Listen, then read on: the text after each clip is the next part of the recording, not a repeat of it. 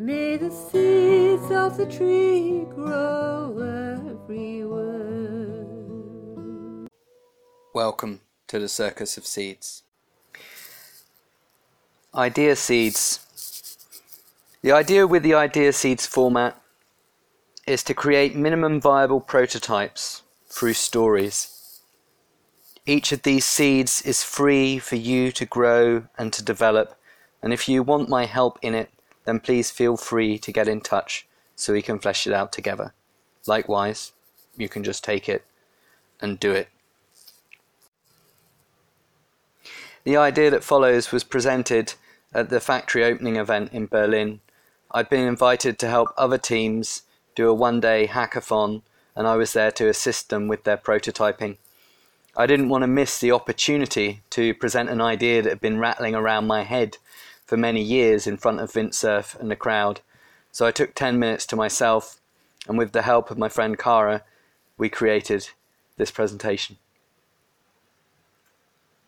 To allow you to visualize the prototype, imagine me stood on the balcony with a piece of plasticine in my ears, and I can't remember what we stuck in the plasticine, but something to signify antennas. It was ridiculous, it was just an excuse to talk. But most important thing about prototyping is narrative and story, and creating the opportunity for people to visualize. So I hope you enjoy.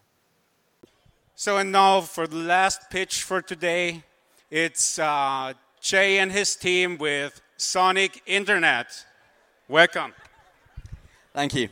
Uh, you're going to have to bear with us because uh, we've literally made this pitch up in the last ten minutes whilst we've been waiting, because we've been helping everybody else prototype. But what I'd like to invite you to think about is how we can get away from just screens. Like we've, we've become dictated to by screens. Everything since the book has been text-based. And we've ignored something which is culturally more implicit and more a part of who we are as human beings, that of the voice, that of sound, that of our environment. This gives us so much information, and we're capable of listening to it without distraction. We can listen binaurally. I can hear the crowd going on down there. I can hear the tap or the pitter. I could, if I listen carefully, I might even hear a spider.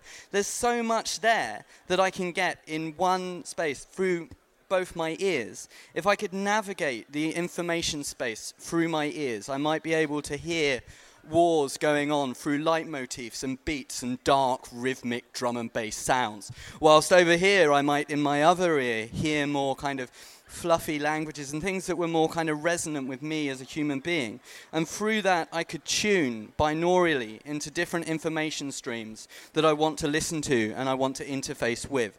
And this would be something that we could play with, that we could start to sing along with, that we could identify with by singing to one another, and actually vocalize our happiness and our joy and our emotion and all of that which cannot be expressed with smiley faces and emoticons, which really limit what we're able to do as human beings and how we're able to communicate.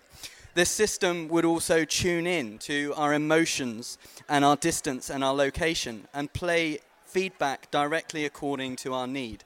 So we would hear the sounds relayed to us in a way that suited our existing mood. They would also relay our environmental or our geographic data. They would identify what was relevant to us at a specific time and lead us even in the direction. I could hear where I was going because the music would play stronger in the left than in the right. Or when I want to go direct, I hear it in both ears. It could lead me around this landscape without me having to expose myself and my most precious possession and say, I don't know what I'm doing or where I'm going. Instead, I could walk with confidence. I could see everything and I could engage with the world. And ultimately, I would naturally sometimes want to unplug, which is very simple. I unplug. I take the plugs out. I put them in my pocket. The thing is off. It's bioactive. It's activated by my body as a system. So ultimately, I invite you to consider what the world would be like if instead of interacting with the internet like this, which is antisocial, instead we could interact with the internet like this.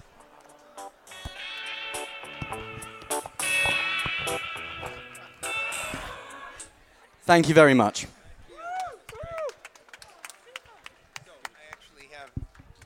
So uh, much to your surprise, it may be that in the nineteen eighties, a man named uh, Nick Negroponte and uh, another man at uh, M I T developed what was called, it was uh, Michael Dertouzos, developed something called the Spatial Database Management System. You flew through information space, and the filing cabinets whispered to you what they had in them, and the closer you got to it, the louder it got. And so they were navigating with sound. Uh, this is not to say that uh, your idea is uh, is old, because doing it the way you've described, completely independent, driven off of bodily, uh, you know, bio heat or whatever, is far more advanced than what was done there. But the idea is, uh, is one which appeals. Google Glass has a bone conduction capability, and so I could imagine this idea being implementable with equipment that's already available. It, not perhaps in the entire uh, it, sort of extent to which you've outlined, but at least the beginnings. So this is an idea that is really implementable, and I appreciate very much this uh, presentation. Thank you. Thank you very much. Thank you. Okay, so now we have a big thanks to Cara Bell-Jones for help with the prototyping, and Sam Muirhead for recording the footage and sending it over to me. Also, big thanks to Vint for the feedback. With this pitch, I can't remember if we won the competition or we just got a runner-up, but for ten minutes worth of work, it was definitely worth it. May the branches be blessed with blossom and fair. May the seeds of the tree grow everywhere. May the seeds of the tree grow everywhere.